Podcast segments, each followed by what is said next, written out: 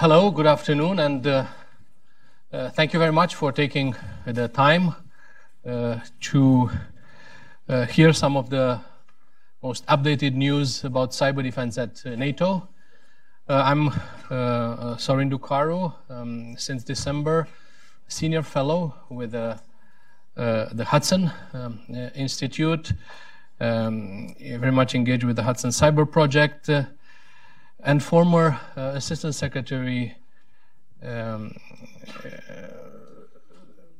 NATO Assistant Secretary General for Emerging Security Challenges. Uh, and one of the key uh, aspects that uh, I've been engaged uh, in was um, cyber defense. and I had the distinct pleasure to um, have a superb team, to be engaged with a superb cyber team uh, who is led uh, currently by Christian uh, Lifländer.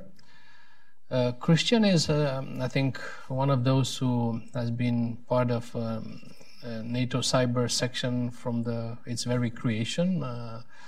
Uh, around 2010, when also the Emerging Security Challenges Division was um, uh, was created. Not that NATO did not address cyber before, and I see here Peter Flory, um, who was Assistant Secretary General, NATO Assistant Secretary General for Defense Investment, and at that time, um, he was it was that uh, division that was addressing the, the, the cyber issue. But uh, since 2010, um, the cyber developments um, have been one of the key and most dynamic um, stories um, within NATO. And of course, this was also very much driven by the uh, threat landscape. Um, I think it's clear that uh, watching the the news um, that cyber defense or cyber attacks um, uh, have become uh, the kind of weapon of uh, choice for international confrontation um, uh, these days and uh, they target and they affect um, domains like critical uh, infrastructure, energy, transport, um, up to national elections or military operations. And um, I think it's not by chance that, uh, especially in the recent period, uh, governments, national governments decided to go public eh, also in uh, attributing uh, such uh, cyber attacks and the most high profile examples um, were recently in, in February this year uh, the public attribution to the Russian military of the devastating so-called NotPetya uh, attacks of uh, mid-July last year.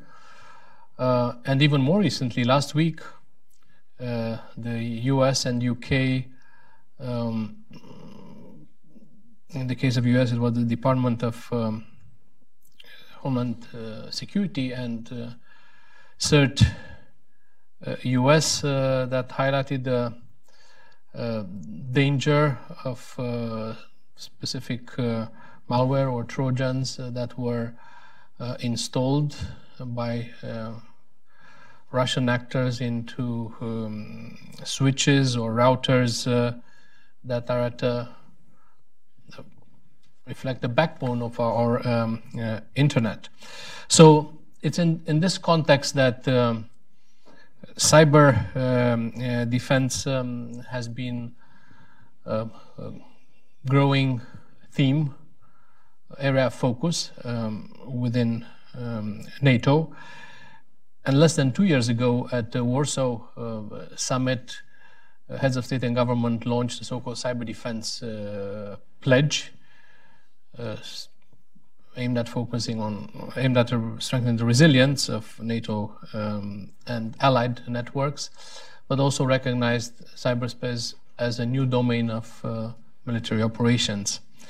And uh, we are just a couple of months ago to the upcoming summit that will take place uh, in mid-July in uh, in Brussels, where um, the cyber issue is one of the high profile um, subject, um, especially when it comes to the key theme of uh, strengthening NATO's deterrence and defense, and also when it comes to the, the issue of uh, um, projecting stability vis-a-vis the uh, allied partners and you know strengthening uh, their cyber resilience is also one key area and last but not least uh, it's also a driving force of NATO modernization so um, it's uh, in this context that uh, uh, it's a distinct pleasure to, to greet Christian um, Lifländer. Um, he is um, a continuously rising star within NATO. Um, he, um, you know, elevated his, uh, status uh, just in a couple of years from um, what I would say the most experienced uh, cyber representative at NATO to that of the deputy head of the cyber section, now the head of the cyber section. And the way I see, I think this uh, should become what we call a directorate within um, NATO, a unit with um, highest responsibility. Um, and um, I'm going to start by um, uh, asking him to address a bit the cyber threat uh, uh, landscape. Um, and what are the most important uh, trends that uh, one uh, can see in a run up to the NATO summit from NATO's perspective? Um, and with this, Christian, welcome, and the floor is yours. Thank you, Sorin, and, and good afternoon to you all. Um, it is indeed a pleasure uh, to be back uh, in DC, to be back in the United States. Um, to me, this uh, sort of represents almost like a homecoming. I tell you, I mean, having sort of with my one foot in, in Europe, but another one firmly fixed here in the United States with with my background uh, in West Point and in the School of Foreign Service. Um, and it's it's good to be here in Hudson. Good to be uh, with you, Sorin. Um, now, when it comes to NATO's story, um, uh, and cyber. I think we have to recognize that um, quite often, I mean, we tend to forget that NATO has been in this business of cyber for quite a long time. We just didn't call it cyber very long time ago. It used to be information assurance, or it used to be uh, the CIS security, etc. So the word cyber really sort of starts to um, emerge um, primarily after the 2007 cyber attacks against Estonia. Um, and really the, the focus, you see that sort of change in our focus when it comes to sort of looking at this issue that I think um, used to be largely a, a, something that was very much a, a technical phenomenon. And, and, nowadays we indeed, uh, as you pointed out, we very much sort of look at it as part and parcel of everything that we do and as something that has a sort of a strategic impact. Um, and of course, you know, when you look at what is happening out there, the, the threat landscape, um, cyber quite often is not only an end to itself, but also a means to an end. In other words, uh, when we look, at what is happening, it's not only the, the attacks themselves, the uh, you know either you know against the sort of the NATO networks or against the allied um, networks, uh, but it's also the, the range of different actors, the, the activists, the criminals, but also um, I would put it to hostile state actors. Um, and I would highlight indeed the, the attribution of uh, NotPetya to the Russian Federation and WannaCry to the DPRK in this regard. That continued to challenge uh, our sort of day-to-day activities. Um, and what is also interesting in this regard is that quite often, um, and this was evidenced also in the, in the DNC uh, case, is that, um, as I mentioned, cyber being used as a sort of um, means to an end. In other words, you use cyber means in order to perhaps exfiltrate information, but then it is being used for uh, other purposes in other means, by other means, uh, which, according to um, my interpretation, sort of uh, is connected but doesn't really fall within the, the understanding of what cyber defense is, uh, at least from a NATO point of view. Um, and quite often, when you look at these attacks, um, well, I would also put it to you, NotPetya and WannaCry, um, they tend to fall into the gray area, uh, not something that sort of is really below the threshold that doesn't really sort of rise to the level of the armed attack, that I think continues to challenge us. um, and, and at least from the NATO's point of view, and actually sort of makes us think about um, also the different response options. Um, well, with attribution, for example, being one of them, of how to handle uh, that sort of a behavior in a below the threshold uh, manner. Um, I already mentioned the, the different range of, of actors. Um, if I were to sum it up, or if I were to sort of characterize what is happening, I think uh, what we see is, is really sort of the attacks becoming more common. Um, perhaps not necessarily more sophisticated. What I see is sort of not really sort of an exponential growth in zero-day vulnerabilities uh, market, but really the sort of um, the use of the same old uh, persistency. Persistency, indeed, the same old sort of malware, but refurbished and, and used for other purposes. Um, so more common, uh, perhaps more sophisticated, but certainly more damaging. Uh, and I think part of it is also having to do with just the, the fact that the, the surface area, if I may call it that way, is getting bigger. We have the Internet of Things and, and the rest of it, whereby we, I think, ourselves are also introducing new vulnerabilities to the system, which of course is also putting pressure on um, uh, at the end of the day on how do we react to these events, not only at the technical level but also at the political level. Let me ask uh, uh, if there is there any proportion, even if it's more qualitative, between being uh, subject NATO being subject to targeted attacks or just collateral damage uh, from you know. Those who are spreading their attacks like tous azimuts in all directions. How how do you do you see it from NATO's point of view? We're very much connected to that ecosphere.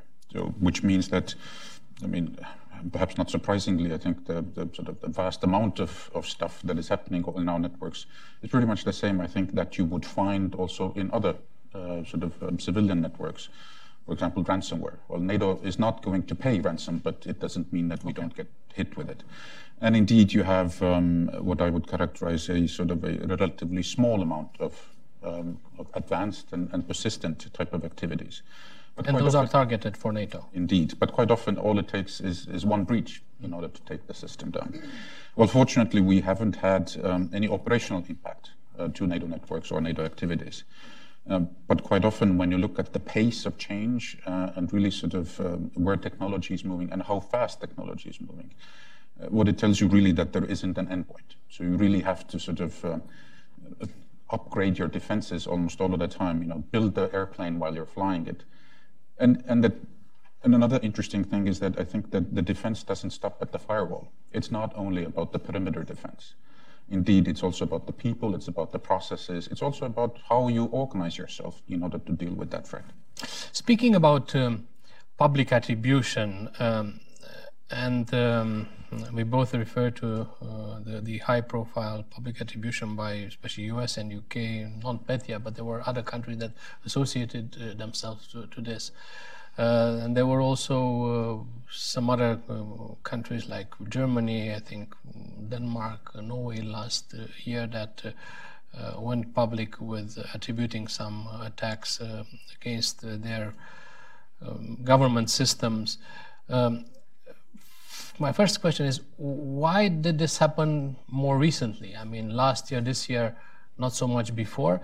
And um, how important do you think is to speak out when you have the relevant uh, information, data analysis uh, uh about this? Well, first and foremost, I think the attribution remains the national prerogative. So right. it is it is indeed for the for the nations to make up um, their mind, and, and uh, I think a fair amount of political judgment goes into that decision. Uh, because even, uh, well, when it comes to the attribution at the political level, um, I believe it's not really the same as, as something that you would do in a court of law. I mean, uh, at least when it comes to the sort of the, uh, the evidence that needs to be presented. Because it is a process, and then you're trying to influence the behavior uh, of, of, another state uh, that is actually conducting the attacks.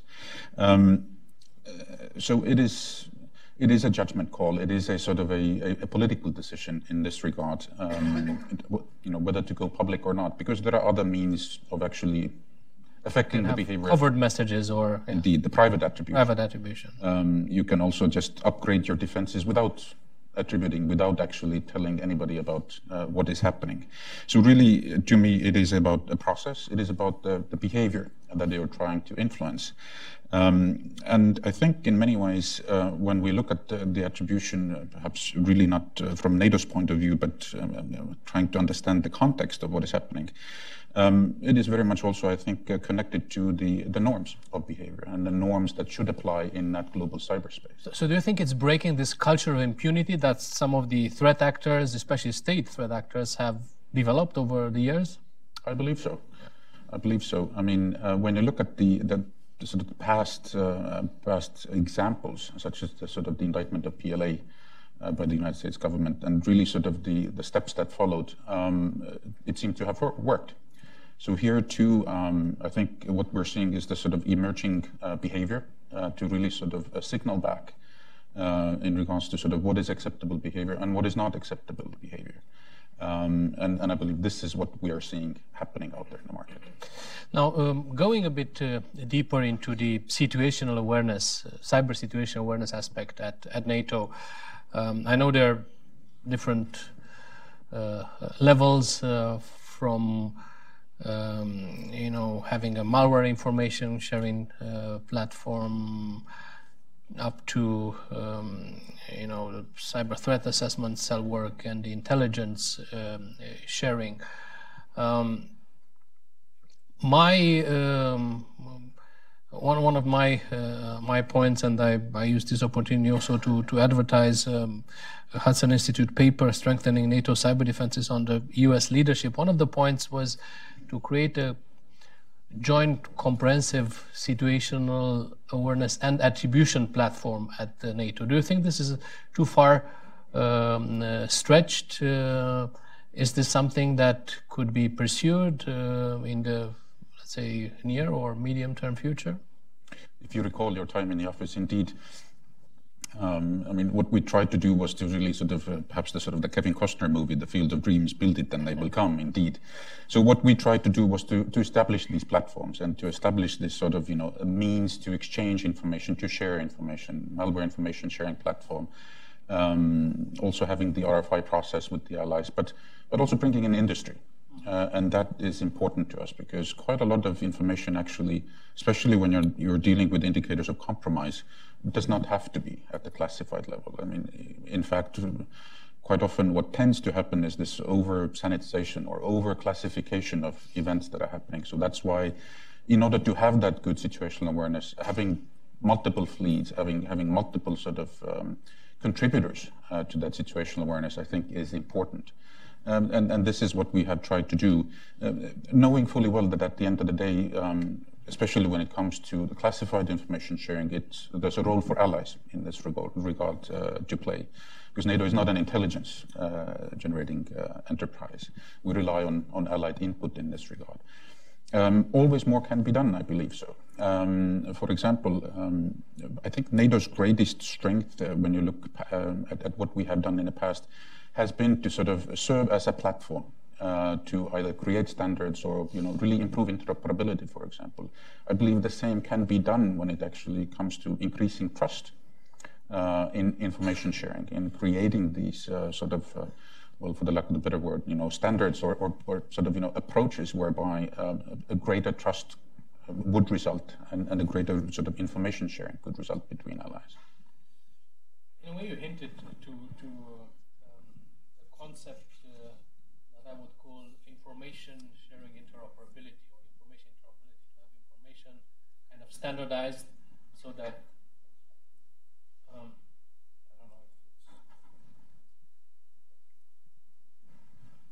now it's working? Yeah. Um, so do you think that uh, benchmarks from this point of view need to be set as well like uh, the, the standardization of uh, information exchange uh, that is necessary for cyber? I think it would certainly help, um, especially and, and coming back to your previous question about the attribution, for example. I think the better we collectively also understand um, so uh, what goes into and, and what do we mean when we see something and when we assess something, um, the more robust mechanism uh, there is um, I think you know that doesn't sort of really take away from the sovereignty, uh, from the sort of the national and political decisions that need to be made by allies. Um, uh, the more trust there would be in a system. Thank you. Moving towards uh, capabilities and cyber defense capabilities and, and then skills. Um, NATO is um, having a double uh, function first to strengthen and develop its own cyber defense capabilities and then also to create a uh, standardized process of uh, enhancing capabilities of, of allies. Uh, and uh, I want to, to ask you to focus on, on two, two things. When it comes to NATO, um, how strongly you feel that the procurement process in NATO limits the capacity to bring the most updated capabilities uh, to the benefit of NATO cyber defense. And then um, when it comes to allied um, uh, capabilities, uh, uh, cyber capability targets are now part of the defense planning process. Uh, and I know there's a new cycle um, of capability targets that has been approved. If you could highlight what are the key elements of this uh, new targets for allies. Well, starting with the with the sort of the second one, the NDPP, Next Please. Generation Capability Targets. Perhaps uh, for those that are not uh, familiar with the with the NATO process, I mean, a lot of acronyms and a lot of abbreviations, but basically, it is a it is a mechanism that we use in order to generate forces. Uh, so it is driven um, heavily by the sort of the operational requirements. It is the things that well, the, the ships, the planes, the tanks that we need in order to um, really be able to conduct allied uh, operations and missions. And cyber is part of it. Um, so um, what we have tried to do uh, over the years is really to also um, help allies generate their own national cyber capabilities. And uh, but really, I think an, an interesting shift uh, has occurred with us having recognized cyberspace as a domain of operations. Um, and I allude to uh, my previous point in this regard. So instead of uh, really trying to look at the network defense as a phenomenon in itself, what we are now trying to do is really to empower the operational commanders so that the operational commanders would also be able to um, operate in that domain. Uh, that means uh, for those of you that uh, have a military background, really taking something that traditionally has belonged to the J6 um, shop uh, and, and really trying to sort of um, shifted more to the J3, the operations uh, side, so that the, like I said, the operational commander would have all of the necessary capabilities. And as part of that mechanism, we're also sort of, you know, uh, trying to make that shift at the national level so that the necessary capabilities would enable, would support the J3 shop um, to conduct the operations. Now, when it comes to the pro- uh, procurement and, and acquisitions, I would be intellectually dishonest if I didn't uh, didn't um, sort of comment on that. Indeed, um, in a situation where really sort of technology is moving very very fast, uh, this is one of the what I would characterize as areas that, that, we're having challenges with. Uh, really, I mean, it is. I mean it is difficult to be um, honest uh, to ourselves if you're moving um, into new platforms uh, with the Windows XP and all of the old uh, old stuff still being in use. So um, uh, without actually, I think, focusing on this part and trying to speed it up, um, um, I think it will be very difficult to turn the corner. Now, we have had some success in the past. Um, in Afghanistan, in particular, we had operational requirements whereby we were able to sort of separate separate certain areas whereby a sort of a, an accelerated acquisition was possible. Um, looking at it from the cyber defense point of view, if we're not able to do the same on the cyber field, I think we will be constantly lagging behind. Thank you for the for the for the sincerity and and, and honesty, and I know that uh, all those who are working on let's say IT related subjects in NATO feel this uh, this pain. Um, I, for one, uh, was a strong proponent of um, um, having a really completely different and parallel process for IT procurement in NATO. Uh, you have this five-year cycle for the normal physical platform, which is logical. They don't change as fast.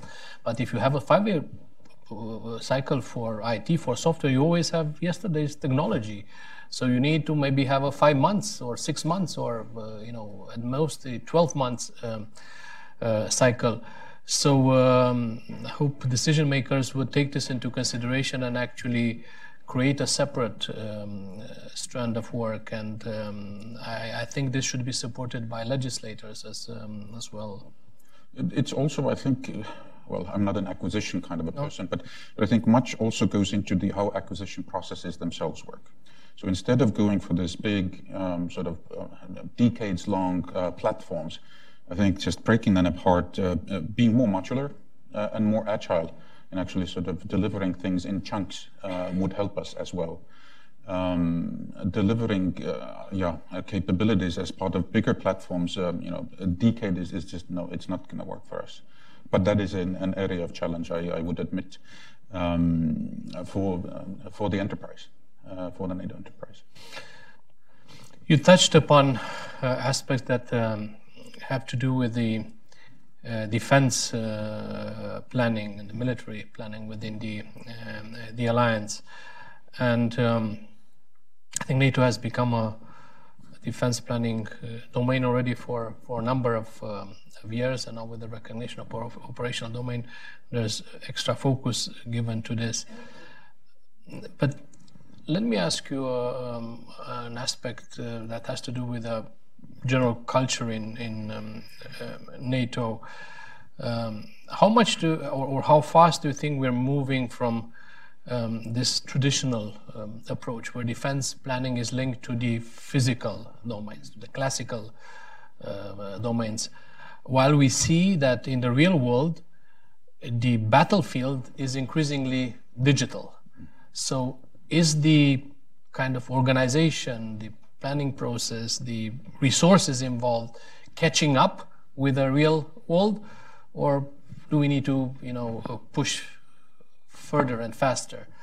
Uh, so how, how do you see this? Well, I would always like us to be more quicker. Let me put, let me put it this way. Uh, I believe more can be done, uh, and, and uh, especially when I look at and, and, going back to where we started with the threat landscape, I, I think you know we need to run faster. Uh, that that would be my my sort of you know first sort of initial cut on this uh, on this question. Um, well, at the same time, I have to recognize the fact that uh, during the last four years, and, and you recall it as well, the, that's the journey that we, we took together. Um, we were pushing the enterprise, and, and indeed, quite a lot has been done in this regard. I mean, the recognition of cyberspace as a domain, you know, the, the, the, the sort of the delivery of the pledge, etc. Quite a lot of sort of the initiatives have, have been put in place. To, to the extent that, um, that I would sort of say that NATO as an, as an alliance, NATO as an organization really, I think, stands at the cutting edge uh, if I were to compare us to our sort of peers um, out there. But more can be done, indeed. Um, I think the challenge with cyber quite often tends to be that it's abstract. Um, it is uh, it, it, it is not that something that is tangible. It is sometimes it is, it is difficult to explain. It is difficult to measure. It's difficult to quantify. I mean, um, let me take the cyber defense pledge that we're working on. Quite often, as we do our bilateral meetings with allies, the question comes up. I mean, what does good look like? How much should I spend on cyber? Is there a specific figure? Just like you have 2% uh, for the defense spending, etc. So I think quite often we're also trying to come to grips um, with the, what the sort of new field, um, what does good look like in this new field? Um, and consequently, it, it is sometimes difficult to make the case. Um, but you know, personally speaking, I think you know much more could be done. And uh, of course, I'm sort of I'm tooting my own horn here.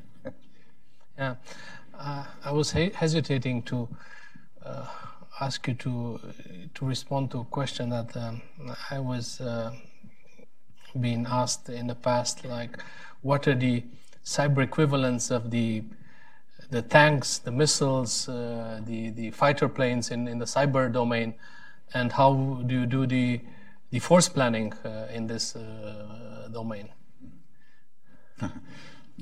so use your imagination to. You don't is the right answer. Um, I, I, I, think when we're looking at this issue, uh, we would rather sort of concentrate on the on the effect, effects as such, rather than a classical force generation model. Um, so really, because at the end of the day, what matters, and coming back to the sort of once again to the operational commander that needs to deliver effects on the battlefield. Um, these will have to come um, from the national um, capabilities, from the NATO force structure, not from the NATO common, uh, command structure. Um, and we will rely, as we move into the future, to the national capabilities, voluntary effects provided to NATO um, on a voluntary basis by nations themselves. So really, it's the effects part uh, that I think uh, matters, and not really the sort of the force generation as such. I don't really see us sitting around the table um, and counting the tanks and the planes and what have you. Uh, but allies really sort of um, making up their decisions nationally. Uh, what kind of an effect will be provided as part of the NATO uh, AOM? So it's more like the special forces uh, uh, model and so on. Um, you already um, hinted, uh, mentioned a very important um, development that came with the recognition of cyber as an operation domain, and this is the work on the um, integration of uh, potential voluntary uh, sovereign contribution of uh, um, national cyber assets for the purpose um, of NATO's missions and operations. And this should not be seen as something so different like than, than in the other domains uh, because uh, uh, in neither in air, land, or sea, NATO as an organization really has its own forces. It has a command structure. It's it's a platform, but actually it's the uh, the NATO cap- the allied capabilities that uh, are harnessed, and so this is should be pretty much the same in the in the cyber domain. Um, but um, uh, what I wanted to to ask you to, to was to dwell a bit deeper in two important announcements that were made public. One was at the Defense Ministry in November, where the Secretary General um, announced that uh, a framework of political legal principles to integrate such uh, national cyber contributions within NATO has been developed. So just describe the, the, the, the, framework. And then in the February ministerial, he announced uh, uh, the setup of um, a cyber operations center uh, at the level of the command structure. And this is the first time NATO has a cyber dedicated entity within the command structure. So, what's the catch? Uh, what's the news uh, with these uh, two announcements, and how much do you think they will be like uh, part of the deliverables package for the next for the upcoming summit? let me put that, put that into a context. Um, it, in many ways, it is a really a logical conclusion, a logical next step uh, of us having recognized cyberspace as a domain because to us it is it is part of a, a bigger effort. Um, and really, I mean, once again, for those that have served in the military, I mean, we're looking at really all of the aspects of DOTMLPFI. I mean, what sort of a doctrine should we have? What sort of an organizational construct? How should we organize ourselves? Um, what sort of training, education, um, uh, you know, how to finance that field, uh, etc. And there are some changes indeed that um, have already occurred and that will occur uh, over time. Um, indeed, one of them um, was the decision to create the Cyber Operations Center. So this is not a NATO Cyber Command. This is not the, the road or the path that we're taking, but really a, um, a, an entity in the Allied Command operations that is meant to enable NATO operational commander to um, really execute missions in that domain. And as part of that, uh, part of that mandate, indeed, and, and, as discussed by the NATO Secretary General, we have developed a set of principles um, that are meant to assist uh, us in actually sort of um, implementing that decision. So consequently, NATO will not have its own sort of offensive capabilities, but will have to rely on, on, on nations, on allies, providing these um, um capabilities on a voluntary basis to NATO.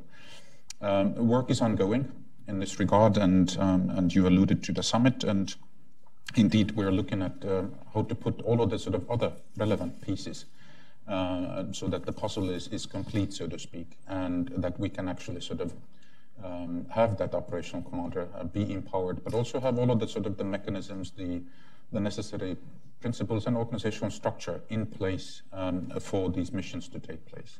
So this um, really, in the context of a broader uh, transformation that is ongoing uh, is the sort of the step that uh, I think we are ready to take uh, in the next uh, sort of foreseeable future.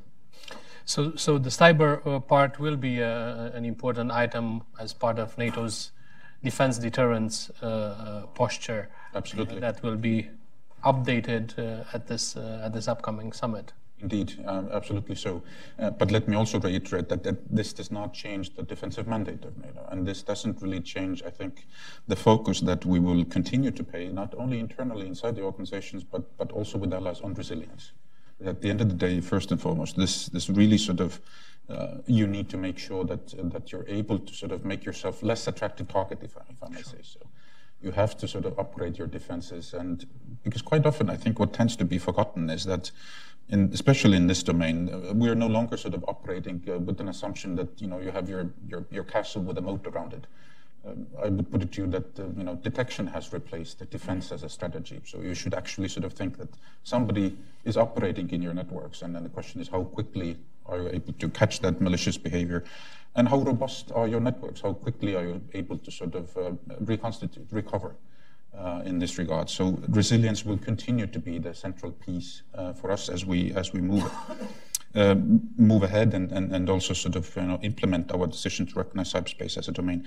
But there will be pieces uh, that we will also sort of um, add to that uh, existing basket, that existing toolbox that we have. I do not want to end, and I will have just a couple of minutes, and then I will open it up for, for questions from the floor. I don't want to lose the um, importance, the idea of um, developing um, skills, the training, education, and the exercise part uh, in this field. Uh, and uh, also another aspect uh, is the, the, development of partnerships, uh, knowing that uh, cyber defense is a team sport by, by definition.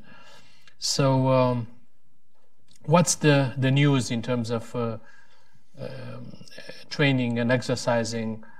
And uh, in terms of uh, deepening and expanding the partnerships of NATO? Um, I would put it to you that one of the main challenges that we have is not really technology, it's actually people. Mm. Um, as part of the pledge discussions, I mean, uh, what the picture that we see emerging, and I suspect that uh, many in this room also agree to it, is that we haven't really reached the equilibrium point whereby the you know we have this sort of nice balance between the supply and demand. No, this is not the case. I think demand you know is, is far greater than the supply. Uh, everybody's after the same sort of people, same uh, same skill set, uh, same talent, uh, and that is a challenge. Um, so we have different uh, different sort of programs in place in order to really sort of um, help with the supply side. Um, and when we look at it at the national level, it is also interesting that, well, it, it is contextual. Much depends on, on what kind of a skill set are you after and, and what do you want to use it for. Um, so we have been able to identify some national, interesting national best practice uh, when it comes to how to recruit talent and how to retain talent, because quite often this is not about actually money. This is about the mission. Uh, this is also about certification and training and education and the rest of it. Um, so this is the sort of the the part that we try to play uh, in identifying that best practice and sort of with the hope that it will help allies at the national level. Um, in terms of exercises, um, here too we're trying to turn a corner and, and, instead of sort of treating cyber as something separate or unique, um, we want cyber, for example, to be integrated into all of the NATO exercises that we are conducting, all the way from the um, from the strategic level, the crisis management exercise that the council um, uh, sort of does on an annual basis, but also down to the sort of the operational and the tactical level. And, and partnerships are critical. So industry involvement, for example, in, in creating realistic access, but also EU.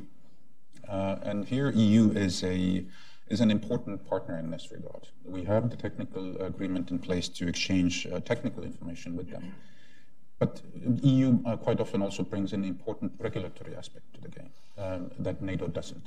Um, so whether it's, for example, increasing national um, cyber resilience through initiatives such as the Network Information Security Directive, NIS Directive and the EU, and what have you, um, we see it very much as a sort of a complementary track uh, that this one particular partner uh, to us uh, plays. And what about raising what I would call the the cyber IQ at the level, at the policy level, those who are involved in the policy in uh, legal matters. Uh, uh does does NATO do enough to, you know, elevate this understanding and uh, again, cyber IQ? Once again, I'm a very ambitious person, so I would have to say that more can be done.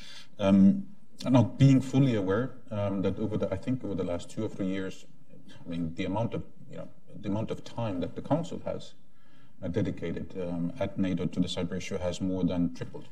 I think you know the, the discussion is ongoing, so so so that's a good thing. But um, once again, the, the, the, technology keeps you know moving ahead, um, and uh, quite often I think more can be done also to really bring in the strategic level uh, sort of decision makers. I mean, EU, for example, had this wonderful cyber exercise under the um, Estonian EU presidency. So I mean, these sorts of initiatives I think go a long way uh, in order to sort of raise the um, what I have said, something that tends to be very abstract, um, that is intangible, um, to the senior decision level, um, senior sort of uh, policymakers.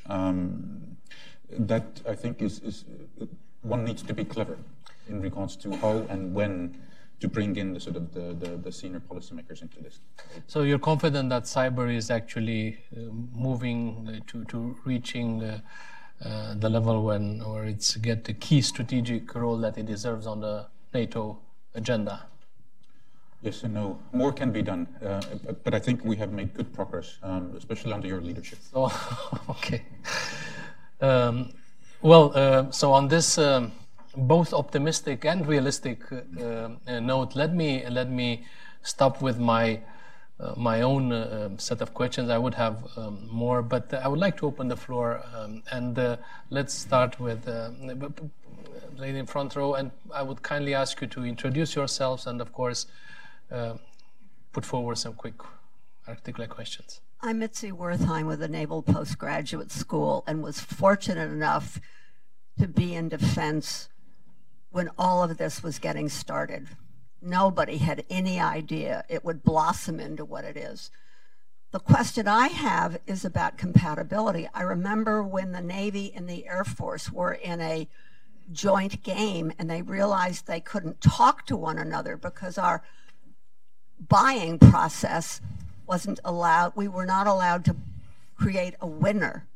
So we had to get all these others. So, how do you deal with that when we're now dealing with this on a global basis? Please, Christian. Um, well, NATO doesn't really address the sort of the acquisition and, and, procurement issues at the national level.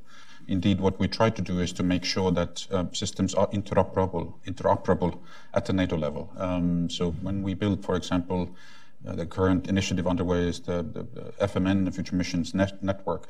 What we want to make sure is that um, allies can actually sort of plug into that network and plug into that system um, and that they can talk to each other. So it, rather than sort of trying to deal with issues at the national level, we leave it to allies themselves and, and look at, at, the, at the broad sort of enterprise level. Um, what sort of interface is needed in order, you know, a, if you will, a, a, plug and play environment in order for us to be able to execute our missions. I mean, the, the same happened, for example, in Afghanistan uh, during the ISAF mission with the AMN, Afghanistan Mission Network, um, that was run by NATO that we were responsible for. But basically, that allowed for allies to plug into that environment. Um, so um, we're, I guess, if, once again, if I were to be intellectually honest with you, we're circumventing the question a little bit and looking at it at the sort of a, at the very broad NATO enterprise level. Uh, thank you, um, John Heffern. John used to be on the North Atlantic Council every now and then, so. Oh, thank you, Ambassador Carl. Welcome back to Washington. Thanks to Hudson Institute to bring you back to us uh, uh, on a regular basis. Look forward to working with you here uh, Foreign Service Officer. I'm now at Georgetown, and I was deputy uh, at NATO uh, and had the honor to sit on the council occasionally when my boss was was out of town. Christian, good to see you again. Question is, uh, you, you, I was struck by a couple of comments you made referring to to cyber as a as largely a below the threshold threat, and that attribution is largely a national uh, prerogative, which suggests that Article Five elements of this are are not in the forefront of our thinking on it now. I mean, this is not a hypothetical problem. I mean, we had the what is clearly, I think, a hostile state attack on an ally in 2007. Um, what is sort of the Article 5 thinking here? A good question. Thank you, John. Um, uh, well, perhaps not surprisingly, when, when we look at the applicability of Article 5, I think we want to maintain constructive ambiguity. I mean, it is. There's no automaticity uh, to it. There are no thresholds. I mean, it is basically a sort of a judgment call um, uh, at the NAC level that needs to be sort of made. Uh, I would put it to you largely uh, depending on the consequences. Um, how severe the consequences uh, are, and then you know, then basically it's just applying that political judgment into that situation. Um, so in this regard, it's it's constructive ambiguity. Um, what, of course, quite often poses the challenge is is the sort of um, is, is, that you know sort of you know challenge that I mentioned um, that quite often um, the events that we see happening actually sort of take place below the threshold, um, whereby it is. I mean, you do not necessarily want to bring a gun to a, a knife fight, if I may say so. But there are other tools that can be used. Um, these can be diplomatic. Uh, these can be informational, um, etc. So it, it I mean, NATO has been doing peacekeeping operations without there, you know, necessarily having been a, a, global war taking place, if I may use that analogy. So I think there are there are tools available, um, also linked to um, other uh, sort of activities pursued, for example, by the European Union or by allies themselves. Quite often uh, have to be taken into account when we're trying to de-escalate uh, the situation. Uh, but Article 5 by no means is off the table. In fact, what we have recognized is that um, collective defense applies in cyberspace. And we are ready to, I mean, really to go full throttle, if I may use that analogy. Um, but for the time being, and largely also because the, it is a sort of a fast evolving uh, landscape. Um, it, it, remains sort of constructively ambiguous as to sort of when that declaration would have to then take place. And and, and this is the question that I quite often uh, get, and, and people people quite often also wonder that, you know, do you have to sort of uh, respond to a cyber with cyber means, or, or what that respond response look like, and, and what does this mean, uh, you know, for Article 5, etc. Um, I think here it's quite instrumental to sort of look back at, at what what happened uh, post 9/11, and, and, and our response actually sort of uh, it, it wasn't um, when you look at the time aspect of it, it, it, took a couple of weeks for us to reach that inclusion.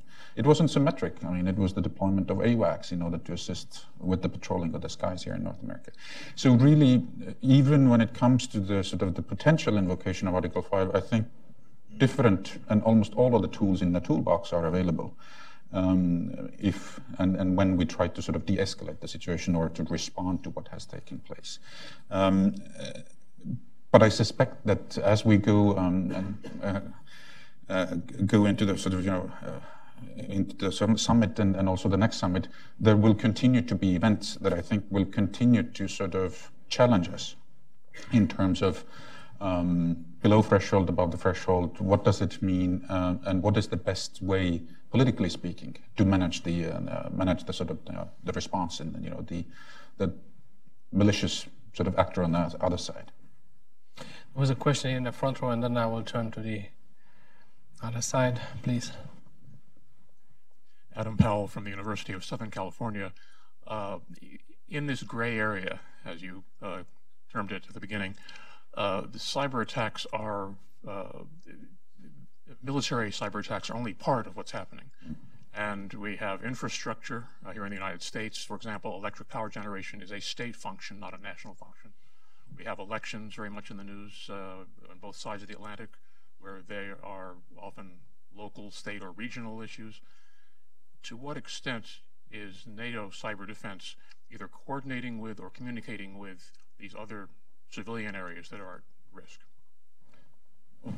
That's an easy one. I, I, I could actually respond to you um, by saying very simply that uh, NATO's primary task is the defense of its own networks, and when it comes to the protection of national networks, it's the responsibility of the allies.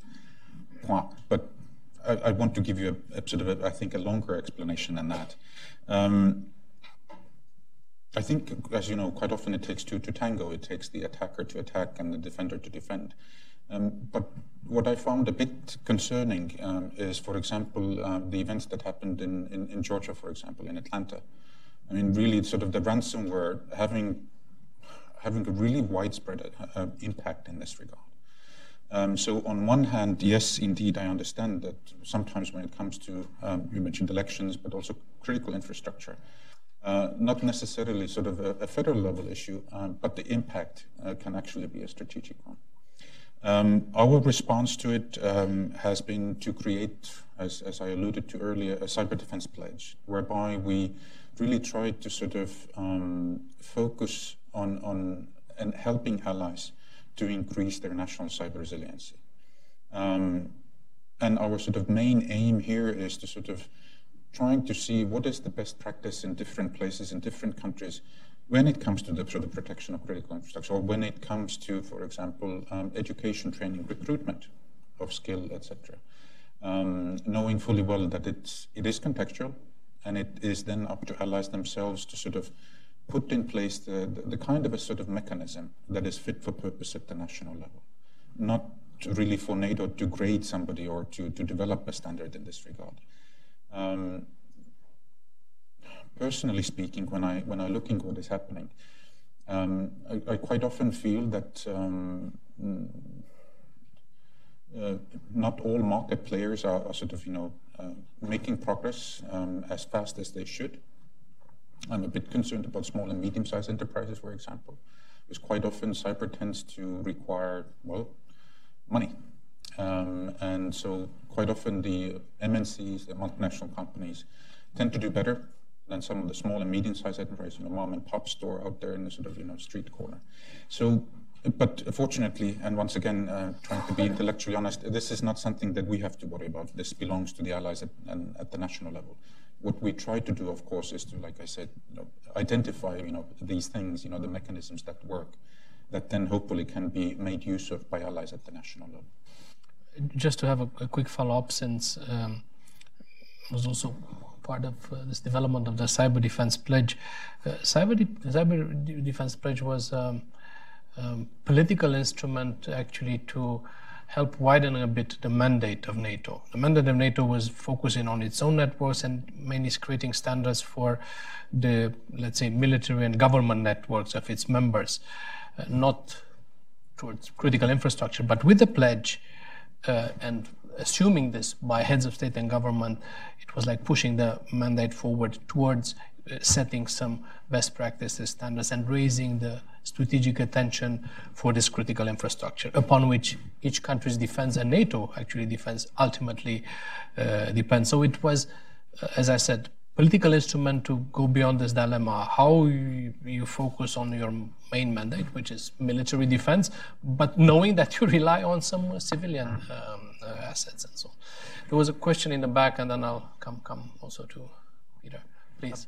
My name is Roger Cochetti, and I work with private equity in the technology sector. And I wanted to come back to a subject that you did your best to deal with several times in the in the earlier conversation. And that is resource allocation, funding, quantification, that sort of stuff. And I don't think we can really abandon the topic for two reasons. First, NATO has explained its mission and its resource requirements for 50 years based on quantification. We endless little tanks on one side and little tanks on the other side and little soldiers on one side and little soldiers on the other. That's how it explains to people who control funding what funding is needed. And secondly, it's obviously very gray, but every billion euros that NATO spends on cyber means at least there's one euro less that it has to spend on tanks. So there is some trade-off in, in, in resource. It's not one to one, but it's something.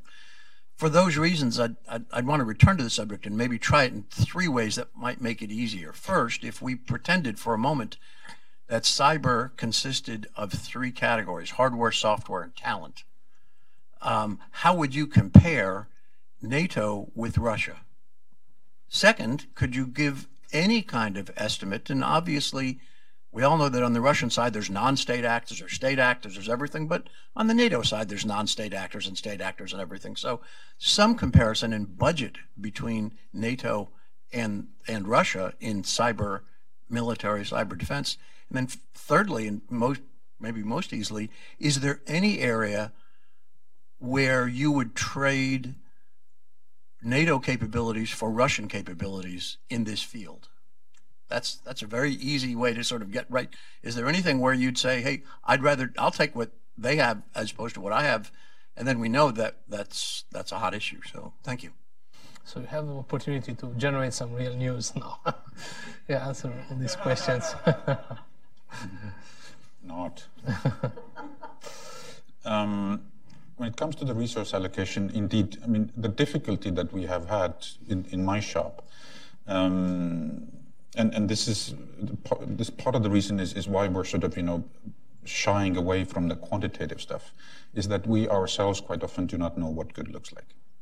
Um, we cannot give a figure, um, and if we did, that figure would be dishonest because it's not only about the amount of money that you're spending, it's also how you're spending it. So that's why quite often when, for example, as part of the NDPP that I mentioned, um, but also as part of the pledge, um, we want to focus on uh, qualitative uh, aspects of it and really sort of the, the effects part of it.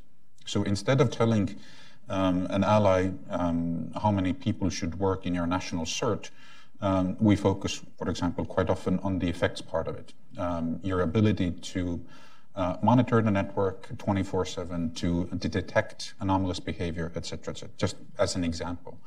Um, how you do it and how you figure it out uh, at the national level is really the responsibility of, of allies themselves. So that's first. Um, the, the, the, really sort of the qualitative rather than quantitative angle to it. And if somebody comes up with a, with a number, I would be very suspicious. Um, watch the space um, because at least when it comes to resource allocation, what we see is also an upward trend. So the pledge is having an impact. Um, we are currently planning an event on the 15th of May in Paris with a separate um, uh, sort of speech by the Secretary General in this regard. Um, so there seems to be an effect uh, when it comes to the pledge, uh, at least when it comes to resource alloc allocation. So um, it seems that we are getting um, to the sort of the decision makers and that more attention is being paid also when it comes to sort of actually allocating money in order to improve things. When it comes to comparison between NATO and Russia, it's a bit difficult uh, because uh, when it comes to um, the numbers, I mean, uh, it, it's a bit opaque when it comes to, you know, what is it that I'm comparing uh, myself to. Um, quite often, it, uh, I think it ends up being sort of apples and oranges. I mean, uh, it, it's a difficult one to make. Um, I do believe um, that if we were to, you know, hypothetically speaking, compare ourselves, um, there is one great strength um, that that we do, um, and, and that's innovation. It's the sort of the really not only the innovative spirit, but really the human talent that I think provides that competitive advantage. Um, and I'm not only talking about the, the number of Nobel Prize winners, but really sort of innovating and, and sort of you know creating that new technology. I think that's the sort of that's perhaps the biggest competitive advantage that we have. So I'd, I'd rather like to sort of um, look at the positive side rather than the negative side. You know, what is it that we don't that they do? Um, I think that's the sort of real advantage that we have in this game.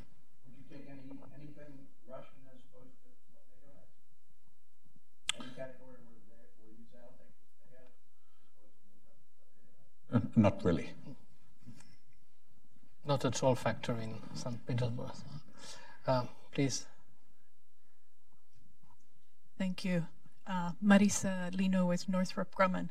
And I'm also uh, happen to be the head of the U.S. Uh, delegation to the NATO Industrial Advisory Group with the NIAG. Um, our friends in Turkey appear to be poised to complete the purchase of S 400 system from Russia. Does this pose, in your opinion, any particular cyber threats for the uh, for NATO? It's another one of those. Yeah, but you can only focus on the cyber threat, so that's easy. That should be easier. I'm not familiar with the S400 as such, um, but I would imagine that it would be difficult, very difficult, uh, to integrate that into um, the kind of the system that we have at NATO. Oh, I'm sorry. I, don't assume that they would integrate it. I don't think it would be possible. I agree with that. But just the presence of it, sorry, just the presence of it uh, in conjunction with other systems is, I think, a concern, no? Well, it is really the sort of the responsibility of that particular ally to to make that decision and and also sort of um, to live with the consequences. Um, uh, when it comes to sort of acquiring capabilities at the national level, it is a national prerogative. Um, however, and uh, sort of going back to my previous points, when it comes to actually uh, making the system interoperable, we have to be aware uh, that there are there are consequences. Some things are just impossible or difficult uh, to integrate into that sort of common framework that we are developing. Please, there was another question in the row. Uh, Matthew Hawkins from Akin Gump. Uh, thank you, Christian, for being here today. I appreciate it. Um, want to go back to your human talent line. I, I really uh, enjoyed your example about building the airplane while flying it. Um, and you accurately stated that you know people are the biggest challenge for you guys. So, how crucial is it, for, in your opinion, uh, that NATO members train, upskill, certify uh, their people so that we can keep that airplane airborne? Very important, indeed. Um, but I also have to sort of um, be honest. I mean, when I look at the different initiatives that have been put in place, um, they, they, are very encouraging. I mean, everybody does it in their own way. So um, some run, you know, summer boot camps. Um, some run sort of open, open source sort of uh, recruitment where everybody can apply and then after you pass a series of tests, I mean, you could actually sort of become a, a hacker for hire, for example, working for your government, etc. Um, so different initiatives have been put in place. Um, I'm just wondering whether this will be enough given the really sort of the, the, the demand out there in the market. Um, because at the end of the day, I don't really think that the, that the problem here is, like I said, technology. Um, a problem is, is, is people and, and policy. How do we organize ourselves? How do we have the right policies in place? And how do we bring the right kind of people uh, uh, you know, to stay with us? So it's recruitment and retention. Um, I mean, you can also outsource, I guess, um, chunks of it uh, to private industry in order to fulfill that function. Uh, but you have to also figure out what that means to you and, and what functions do you then sort of outsource and, then what do you keep it for yourself. Um, different national best practice in this regard. Um, there's not sort of one size that fits all. Um, but um, I mean, coming back to my previous point about the innovation, I think it, it, it's the sort of the, the human angle, the talent uh, that really provides us with that competitive advantage. Um, quite often, what you see is that once we're able to sort of roll out the product or a technology, it is quickly copied. Um, and then implemented um, in some other place. Uh, but it's a difficult one to copy human beings. Um, so it's it's what we bring to this game, I think, that, that provides with us with that advantage passing the floor to my good friend and colleague uh, Peter Flory, I can't help myself of thinking about this uh, country song. I was country when country wasn't cool. So Peter was focusing or, or doing cyber when cyber wasn't as cool as today, because he, he, at that time uh, the, the, cyber policy was uh, addressed in the Defense Investment Division. So, Peter, with this uh, setting, you know, you have the floor for the question. Thank, thank you very much, Sorin. Um, you, are the man who made it cool. um, the uh, actually, when both of you opened the uh, opened the event, your your discussion of the evolution of what NATO focused on in cyber was actually very telling. It reminded me of of when I was there, which started just a few weeks before the attack on Estonia. Um, uh, this was one of a number of dossiers that I had that within a few weeks of my arriving suddenly, you know, and I'm not going to pretend that I predicted this uh, my, my, myself, uh, quickly took off in importance and uh, obviously quickly became a main topic. And in terms of the involvement of the council, I, I, don't know if I ever would have gotten to talk to the council about cyber, but all of a sudden I was briefing the council several times a year on it. Um, but the uh, the other point in terms of the evolution is that we were focused, uh, as you said, uh, Christian, on on primarily technology uh, and technological approaches to the security and integrity of of operational systems, uh, the military in particular, but also the civilian. But I remember sitting around and talking. Um, about one of our nightmares, which was that, and this came after the Georgia events, uh, you know, what if during the Georgia events somebody had gotten into the NATO website and planted a false story, you know, NATO invokes Article 5, uh, planning to send troops to Georgia. Well, you know, things would have hit the fan in a big way then, and I, and I confess we were, we were not, we were imagining, but we really weren't thinking in terms of the weaponization of information and false information uh, the way we've seen it uh, recently. Um, in, in, terms of your, your acquisition uh, challenges, this was one of the many things I tried and failed to fix when I was at NATO headquarters. Um, basically, there were a lot of reform agendas, and this one didn't quite make it. I hope that somebody will come back to it. Uh, you know, I think the, the challenge in this area, and we really beat our heads against the wall. I remember saying after Estonia, okay, we've got to accelerate NCIRC, which is the NATO cyber defense uh, system, and being told, sir, we'll be lucky if we're only X years late. And I said, okay, that, that is not going to work. I'm not going to go to the NAC and, and tell them that. So we were able to catch it up somewhat, but it was, what was striking was the inability of the system to adjust to what was clearly a new reality. And there are a couple of reasons. One is the process, uh, which is uh, very diffuse and where responsible, where authority and and uh, uh, uh responsibility are not off, are often not in the same place. Another part is simply the role of nations. I mean, this is not something when NATO money is spent, uh, the nations, they like to keep a close eye on that, and that's perfectly legitimate. But at the end of the day, particularly with fast breaking technology, um, there is a tendency sometimes, you know, for perfectly good reasons of sort of quality control and, and oversight, and sometimes for more invidious industrial competition or other reasons where the nations interfere. And there actually is a question in this. Uh, the, the question I would have is, given how much time has elapsed, given the seriousness of the threat, uh, is there any progress? Uh, uh is there any progress uh, uh, possible in either a solution like Ambassador Ducaru suggests of having sort of a separate track, or some variation on that that would basically say to the nations, look, there's some things that have to happen quicker than you're letting them happen. Uh, and you know we promise to uh, uh, you know to do our homework, and, and you obviously aren't going to have it happen without national oversight. Uh, but at the end of the day, we need to take this out of. There's a, a couple of particular technical groups where things would often go to die. Um, and I'm just curious to see if there's been any progress made or envisioned uh, in that regard. Uh, and the second second question is more political. In response to the previous question, there's nothing that Russia has that I particularly uh, envy uh, from the perspective of NATO, except for maybe one thing, which is agility in decision making. Uh, and basically, uh, there's a big difference between uh, the NAC uh, and the space between Mr. Putin's left ear and his right ear, which is where a lot of Russian decisions get get made. Um, one of the one of the things that we tried to emphasize when I was there was the importance of exercises. I know you have taken that uh, much further than we ever got it. And particularly the importance of exercises that actually stress decision making with difficult and ambiguous situations, which is kind of the essence of what we're what we're talking about here. And to the extent you uh, can talk about it, I'd be curious to uh, to see how much progress has been made in that regard. Thank you very much. Christian and this would probably be the last question.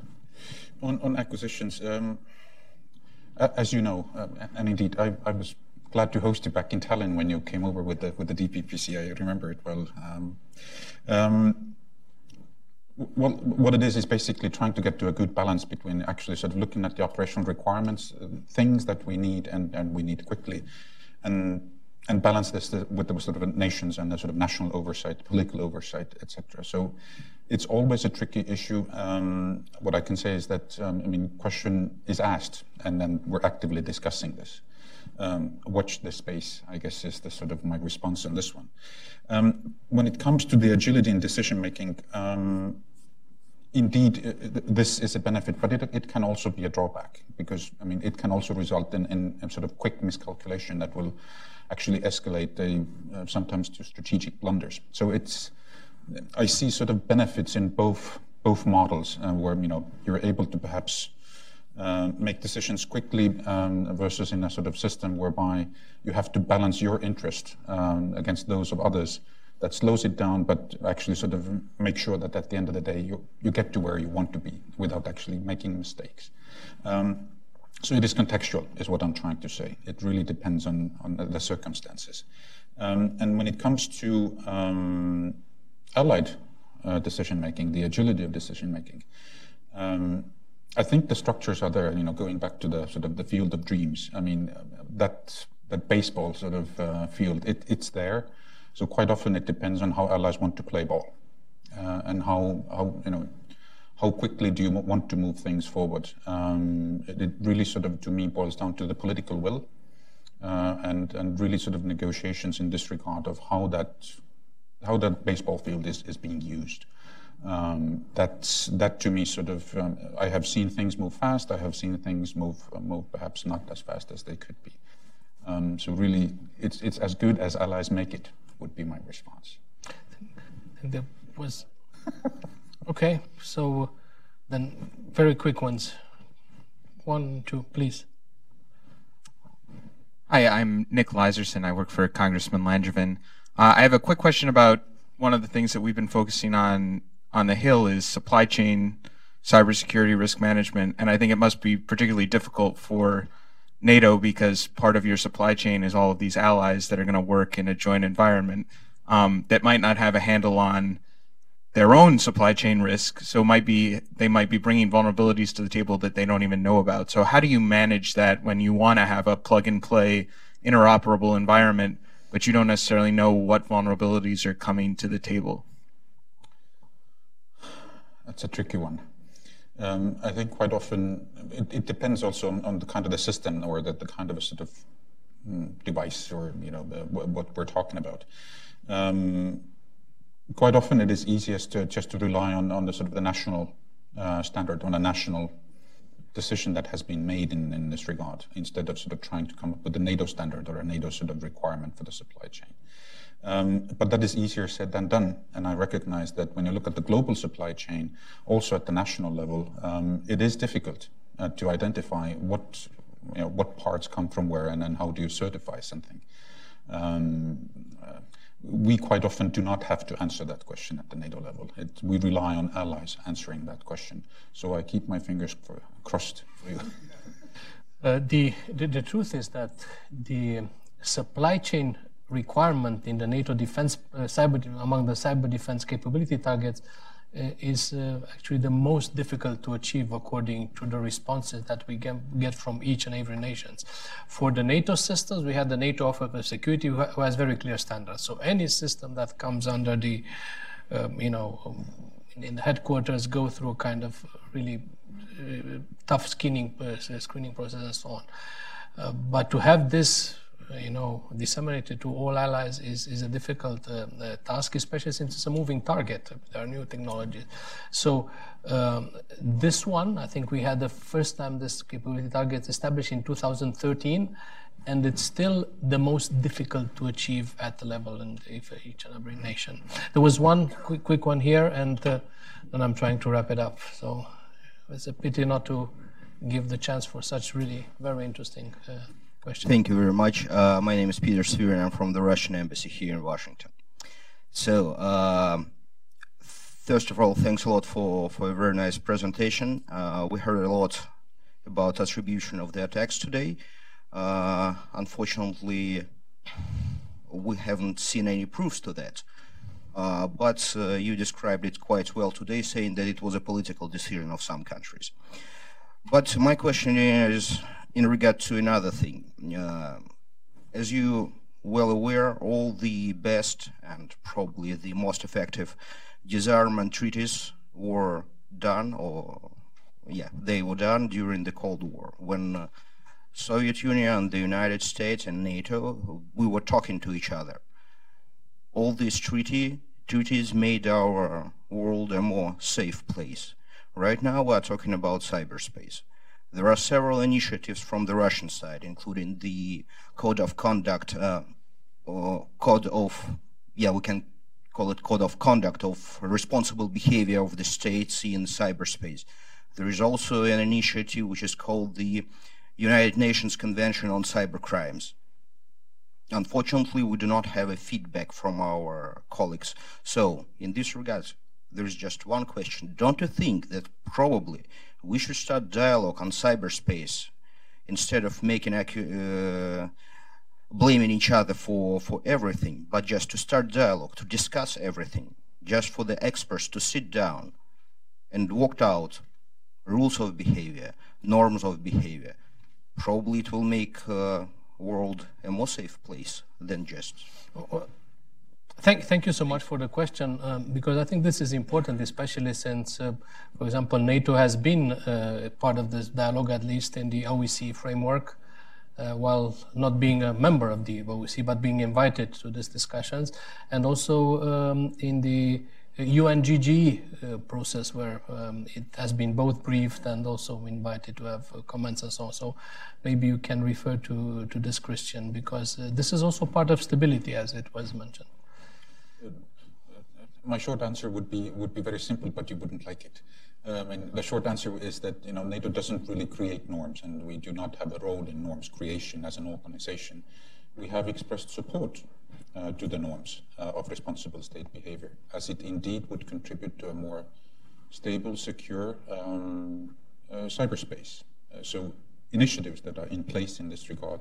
Indeed, the OSCE with the CBM, the confidence building mechanism development, as well as the UNGGE are important fora in this regard. Uh, bearing in mind fully that NATO doesn't really, as an organization, doesn't have a role in this regard. Um, so we were also a bit, I guess, disappointed that the last UNGGE last year did not deliver, um, uh, because I think it would have been useful, uh, also from the norms development uh, point of view. Um, personally speaking, when I when I look at the developments that are to take place, um, you have, I think, United Nations Secretary General announcing that the debate uh, would take place uh, in United Nations. Um, but I think it remains to be seen what form this dialogue will take. I mean, will there be the next UNGGE? Um, I mean, how that uh, debate will actually take place remains to be seen.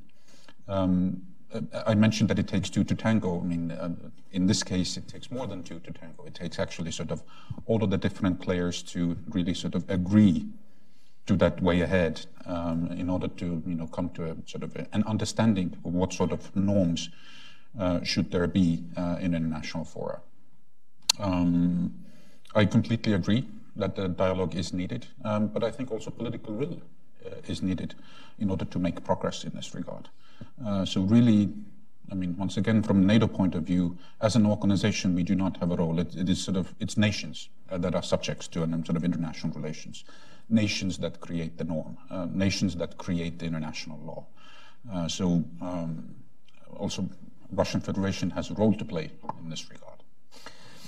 And by the way, uh, while not being a norm-setting organization, I should emphasize that uh, at the Wales summit, uh, when NATO linked cyber defense with collective defense, at the same time, it recognized politically uh, the applicability of international law in uh, cyberspace uh, which was in itself a political statement of prevention, preferring to have a governed state and uh, space, I'm sorry, governed cyberspace, and uh, actually prevent, avoid confrontation rather than uh, being, uh, let's say, pushed into um, defending allies in such a confrontation. And also, as I mentioned, um, we were, NATO was always open uh, in this uh, dialogue. And one of the uh, interesting um, uh, dialogue uh, between organizations was between NATO and OSCE. Both OSCE coming to brief uh, NATO on the confidence building measures that have been developed, and the other around NATO briefing. I've been twice at, at in Vienna on what its policy um, is like and how it fits with the applicability of international law. And last but not least, the fact that the Center of Excellence in Tallinn, which is not NATO's own center. It's accredited by NATO. It's owned by the, the member states, but uh, it has uh, developed this um, resource, which is the Tallinn Manual. It's uh, it's not a treaty. It's not uh, something recognized, not even by NATO members, but it's it's actually uh, expertise, a kind of compendium of international expertise uh, in this field. Well, um, since I don't see any other questions. And before, before thanking Christian, since we are in, in Washington, uh, in, in, in, the US, uh, let me just add on one uh, question. Is, is uh, um, US doing enough in the NATO framework to, you know, project its leadership, bring its contribution, uh, both in the political debate, but also in the kind of uh, more, more, let's say, action plan implementation phase on, on, on cyber defense? And by the way, I'm doing this also to advertise, as I said, a, a study published by the Hudson Institute uh, on strengthening NATO cyber defense under um, U.S. leadership, and of course, this was also consulted and also provided to uh, to NATO as also as a resource for the upcoming summit. The United States remains a, a critical ally mm-hmm. in all of the sort of consultations and discussions that we have in this regard. Um, allow me to also take this opportunity to really recognize the the U.S. sort of service members and, and women uh, and their families for all of the sacrifices that they have made. Um, uh, to um, sort of alliance operations and missions. I mean, you, uh, United States is a critical um, ally in this regard. Um, what can I say? I mean, quite often when I, I mean, it, it sort of uh, recently when I flew, flew over um, and I, I, watched The Darkest Hour, the, uh, the, the yeah. recent movie. Uh, it sort of reminded me of, of Winston Churchill's uh, quote that you know the only thing that is worse than than fighting with allies is to fight without allies. Um, so it, it is uh, it, it, there is friction in the system. There, I mean, it takes time to, to come to an agreement, to come to a consensus. But at the end of the day, I mean, when I look at this really sort of grand alliance, and I would say that arguably the most successful military alliance in history, I think we have the elements uh, that it takes to continue uh, to sort of keep it uh, in that way. and I really look forward also to the U.S. role in this regard. Well, thank you. Thank you very much indeed, um, uh, Christian. This was a delight. This reminded me of uh, our uh, brainstorming sessions um, yeah, some, some year ago, a couple of months um, ago. And I want to praise once more uh, your um, uh, leadership uh, and um, your um, role as a, a key uh, player in the management of both policy development and its uh, implementation NATO headquarters. It's good to have you back in Washington. I did not go through the whole CV Christian mentioned. He was uh, has studied both at West Point and at the School of Foreign Service, and he has also been a defense counselor at the uh, Estonian embassy during the enlargement um, uh, process. So it's always good to have you um, back. Godspeed with your work for the upcoming summit, and I'm sure it's not the, the, the, it is the first time, but not the last time that you're coming to Hudson. Maybe you come to, to brief us after the, the summit uh, towards the end of the year. Um, let me give you uh, and let me have a round of applause.